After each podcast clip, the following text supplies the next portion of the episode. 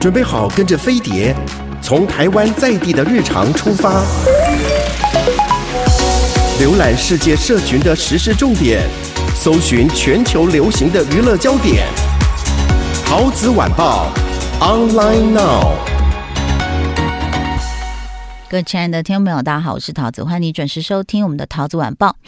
今天来到我们节目现场的这一位呢，第一个她是个大美女，但是呢她不是好惹的，她是霸道 CEO 周品均，欢迎小薇。大家好，陶子姐好。私底下我们叫小薇，其实她是这个唯品风尚集团的 CEO， 也是东京着衣跟这个 W Style 的品牌创办人，大家对她应该不陌生哦。那我们因为现在有一起合作淘选物嘛，所以我看到的这个品均就是其实台面上的你跟台面下的你，我觉得没有什么差别。真的吗？都那么凶狠吗？就是很，我真的看到一个就是偶像剧里面的一个典型。你也拍过偶像剧客串嘛，对不对？是不是里面就是一个霸道女总裁的感觉？里面。我那一次客串演的很机车欸，就是不借女主角钱的一个同学。所以你知道吗，这个周品均他出了一本书叫《周品均的35堂犀利职场课》，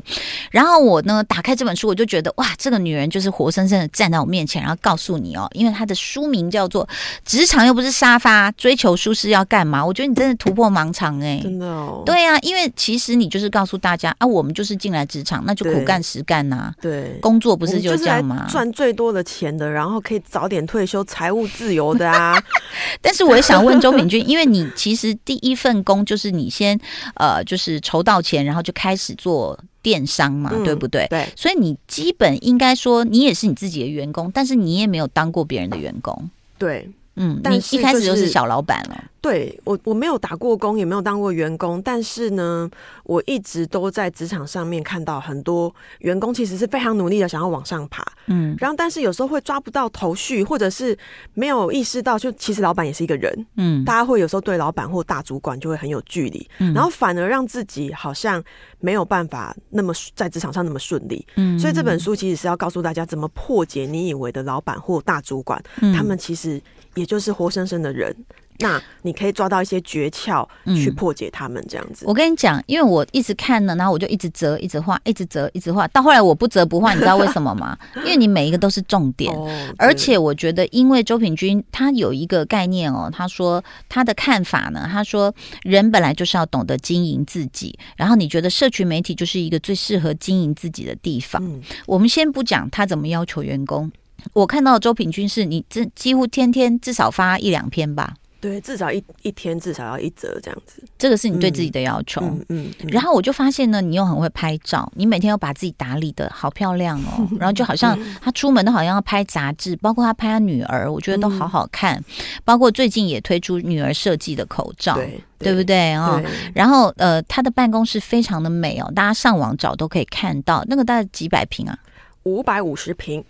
550平没有任何隔间，陈武健，你想看看，可能就是我们飞碟，然后没有这些墙，没有这些录音室，全部是这个透视的。然后一进门口，那个正中央就是一个中岛吧台，永远可以煮最好喝的咖啡给员工，然后飘着咖啡香。然后呢，在那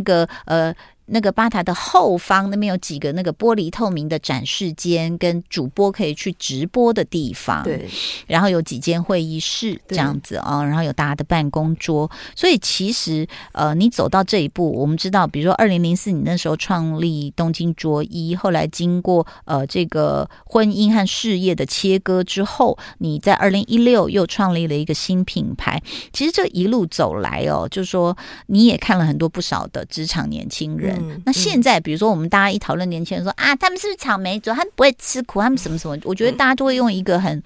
刻板印象的标签，这个也是对他们来说很不公平的。那我们不管说每一代的人有什么特质，但是你这个书里面就是直接告诉大家，就是我觉得很贴心欸，就甘心欸，他就先从就是你怎么写履历，对不对？对，你怎么让你的作品会说话？比如你先从霸道总裁 CEO 来告诉我们好不好？你有看过什么最成功的跟最奇怪的履历，然后达不到目的的？我觉得我就是在教大家说，你要怎么跟一个公司推荐你自己，然后你才能找到你想要的梦幻的工作嘛。那如果你连你自己都没有办法推荐出去，嗯，你要怎么让别人重用你？你连进去的机会都没有，所以我其实第一篇就是在告诉大家说，你要怎么样在履历上面就直接说话，你知道吗？因为我发现很多人，不管年轻人还是其实在职场已经有资历的人，很容易会犯一个错误，就是啊，我先写这样，然后其他我面试再讲。但是你就没有被叫来面试啦，连面试的机会都没有。对，因为你真的收到的时候是几百封，里面只会挑5个10个来面试，那你就不在那5个10个里面。所以我就说，一定要先说哈，就是把你所有最黄金的履历，直接在履历上面就要告诉大家，就不要好像很客气很暧昧那样啦。那但是因为我们的这个 CEO 哦，他说因为社群媒体他觉得你也要适合就是要好好经营嘛。你说你前阵子录取5位新人都完全没有相关工作经验，其中4位是因为看他们的 IG。 真的，我最喜欢看 IG 或脸书来还有一个是 YouTube。 对，因为我觉得如果你能够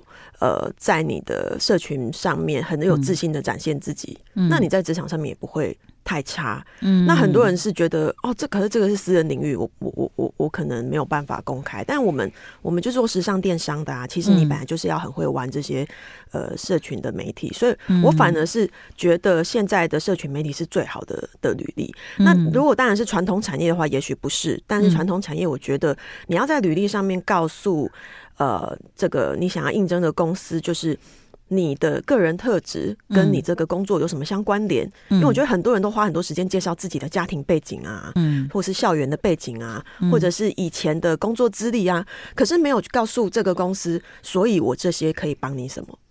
就少了这个关联性，就会变成你看了好多人，但是你不知道，所以呢，你能帮我什么？对，我觉得重点在这里，就是不要讲太多没有关联性的东西，而是要赶快告诉对方，因为这些，所以我可以帮你什么。对，就是要把那个关联性给建立起来。如果说你真的是在求职，而且你觉得到目前为止你都没有找到理想工作，我觉得这本书是很好的一个推荐哦，因为它就是实战，而且周秉钧绝对不废话，就直接告诉你履历怎么写啦，然后你要怎么经营你自己啦哈。那我想问一下秉钧，其实你自己碰到最不舒适的是工作上来说是什么样的大状况有吗？我觉得所谓的不舒适，就是你会一直都是觉得没有做好的，但是那个没有做好，我觉得是好事。就如果你一直都觉得哦，我做得太好了啊，我应该零缺点，完美无缺吧，哇，这你一定应该是在走下坡，有很多地雷。对，就是我们知道走上坡一定是气喘吁吁的嘛，所以我觉得一直觉得有压力，一直觉得好像哪边不够好，然后我们不断的去修正它，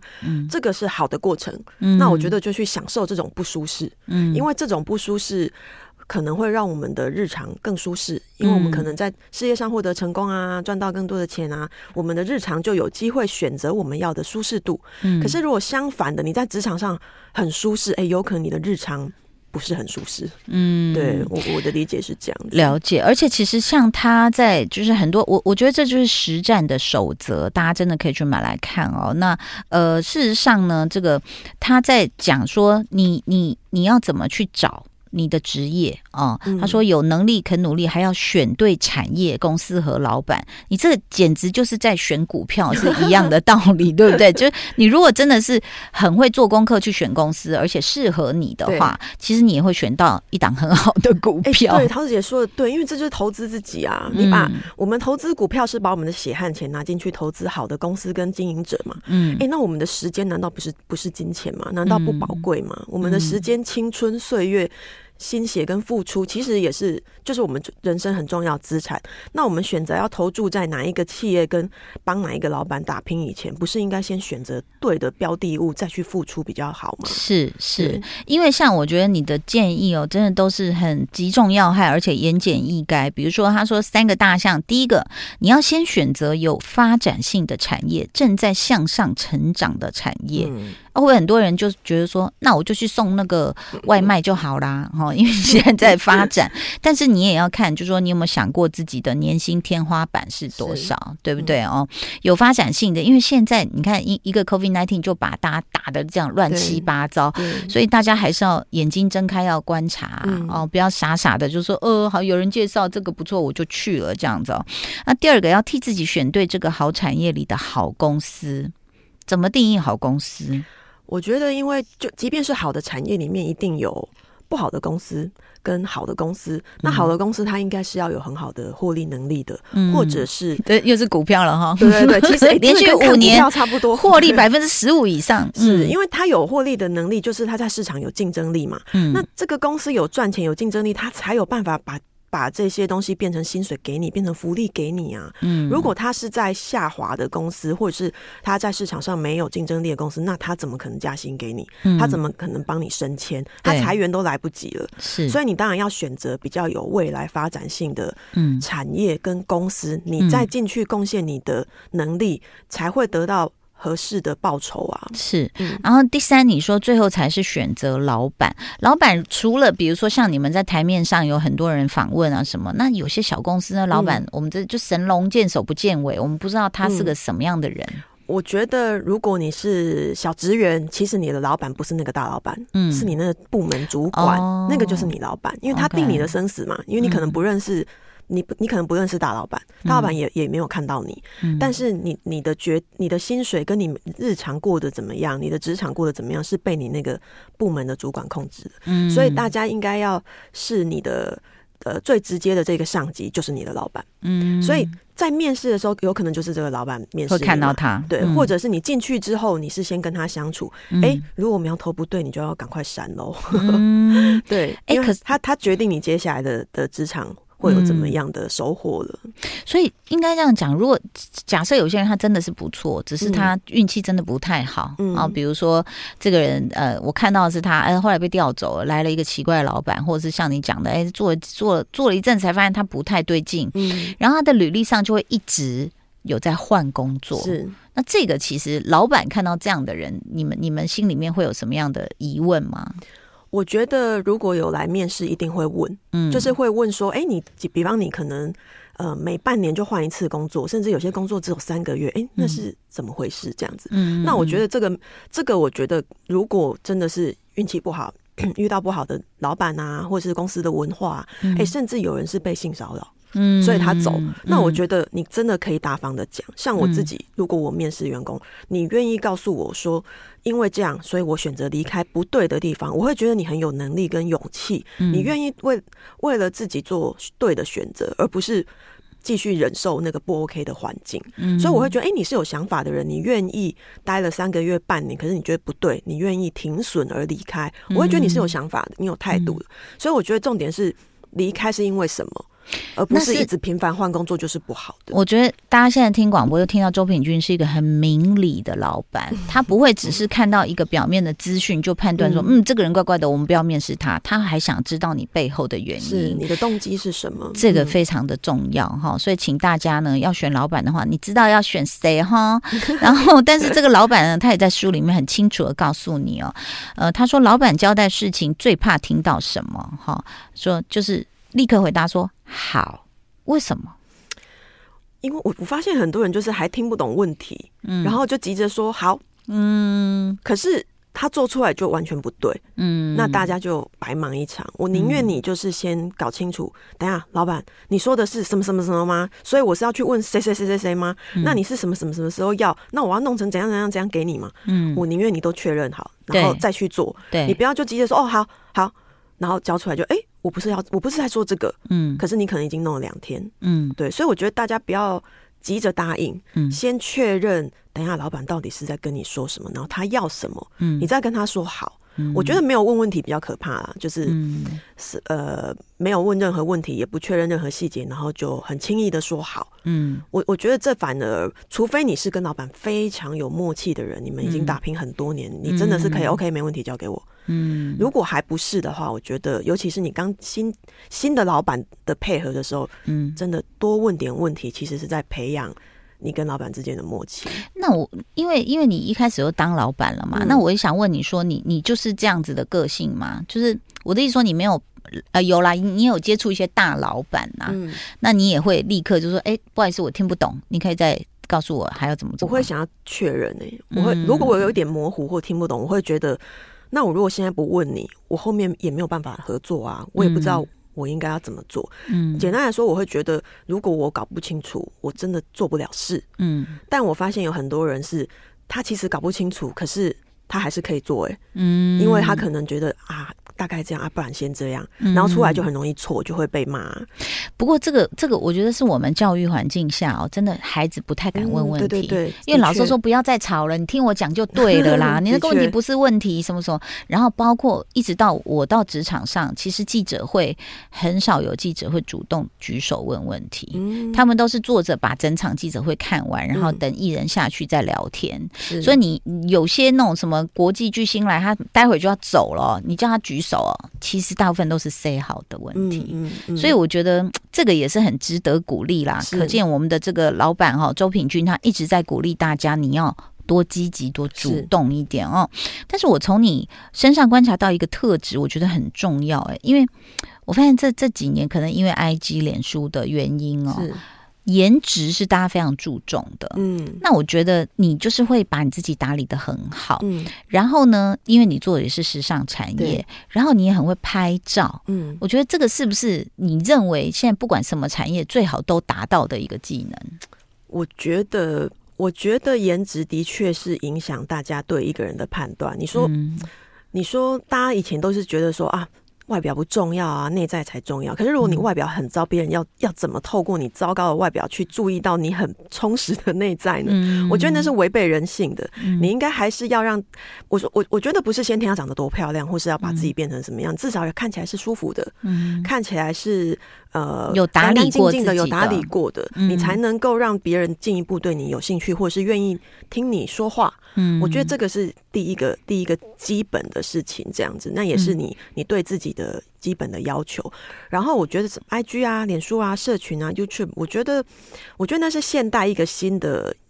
自媒体，然后我觉得反而是年轻世代应该好好运用的，因为你知道现在有很多很多的工作都是因为你很会玩 IG， 或者是你在网络上有一点影响力，这个公司录取你的，你永远都不知道这个东西其实是默默可以帮你赚钱的，即便你不是真正的网红哦，但是你会这些东西，其实在很多工作上面真的是加分的，因为它其实有几个技术层面涉及的都是表达，是包括你用图片表达是你说同样一个地方，为什么有些人拍起来就很普通很普通，没有重点，然后也不太会用滤镜啊、找角度什么的，不会修图。那你图片是一种表达，然后你的文字也是一种表达，对，你怎么去提取它最精华，或是你把它写得很好笑，像文青哥，对不对？在网络上，他每个地方都去回一回留言，人家对他印象就很深刻。然后呢，你怎么去组合它？那你怎么又像刚刚这个品均有讲到说他每天至少发1到2则，这就是一个固定量产的作家因为你也很多人就会懒嘛，像我有时候就会说啊，我没有化妆，我就穿着睡袍在家里了，你知道吗？可是我有注意到你有时候就会拍一些，就算没有拍到你的正脸，你会拍一瓶花，对对对，然后那个办公室的一个角落，然后去传达这种生活风格的感觉，就其实是分享生活而不是不见得只有自己的脸，而是可能我今天做了什么菜，或我今天小孩在写功课，或是我小孩今天跟我讲了什么，其实就是不吝于去分享这个生活这样子。而且你分享的内容其实蛮宽的耶，就是你的领域， 对不对？有时候你也会去讲到说什么就是跟小孩啊，或者是有时候是讲到说职场啊，这些这个态度啊等等。对，所以这些是你会给自己，就是说我每天都要去，比如说你最近发的一个抗压性。对对对，这么简单的一个词，你理解它多少？它就主要的感触是来自于5年级的女儿。对，竟然是她昨天晚上跟我说。我这次考试都不紧张我说为什么？是因为你有念书，所以你有自信，是不是？他说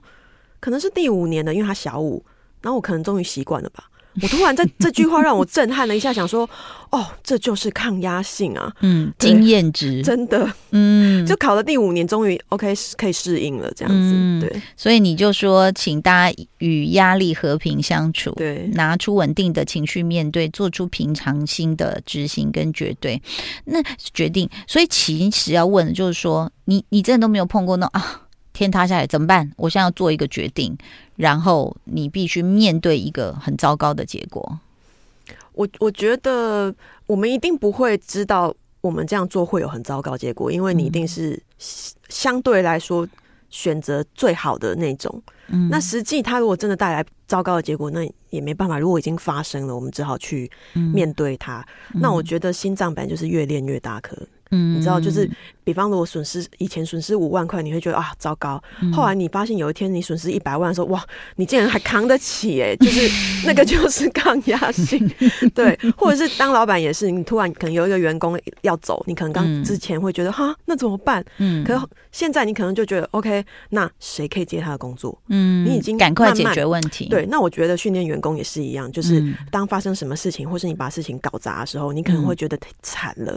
但是你慢慢会发现，没有，我们可以处理它，我们可以 handle 的，那个就是经验值跟抗压性。然后你就会感觉到 ，OK， 我有在成长，因为我心脏变大颗了，然后我可以承受了，而且我也知道怎么冷静的去处理这些事了。其实我很多话要问平均哦，但是今天节目已经接近尾声了，我不晓得能不能邀请你跟我们那个三姑，因为我们会聊一些戏剧作品跟女人面对的问题，可不可以麻烦你再跟我们这个一起聊一聊？好啊，好啊，好，今天非常。谢谢你哦，那他的新书已经发行了，叫做《职场又不是沙发，追求舒适要干嘛》，大家可以赶快去捧场。也谢谢周品均，谢谢，拜拜，拜拜。